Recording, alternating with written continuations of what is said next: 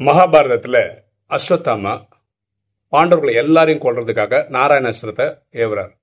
இப்போ ஸ்ரீகிருஷ்ணர் என்ன பண்ணுறாருன்னா எல்லார்கிட்டையும் பாண்டவர்கள்கிட்டையும் கை வணங்கி தரையில் படுத்துன்னு சொல்கிறார் பீமன் மட்டும் நெஞ்சை விரித்து நிற்கிறான் இப்போ பீமனை ரெண்டு தட்டு தட்டி நீயும் படுறா அப்படின்றார். படுத்த உடனே அந்த ஆயுதம் வந்து ஒரு ரவுண்ட் அடிச்சுட்டு திரும்பவும் அஸ்வத்தாமா கிட்ட போயிடுச்சு. பாருங்களேன் நம்ம வாழ்க்கையில் வரக்கூடிய எல்லா விமர்சனத்துக்கும் நெஞ்சை விரித்து நிற்கணும்னு அவசியம் கிடையாது. சில இடங்களில் வணங்கி சும்மா இருந்தால் போதுமானது.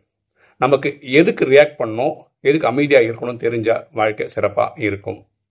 என்ன போல் வாழ்வு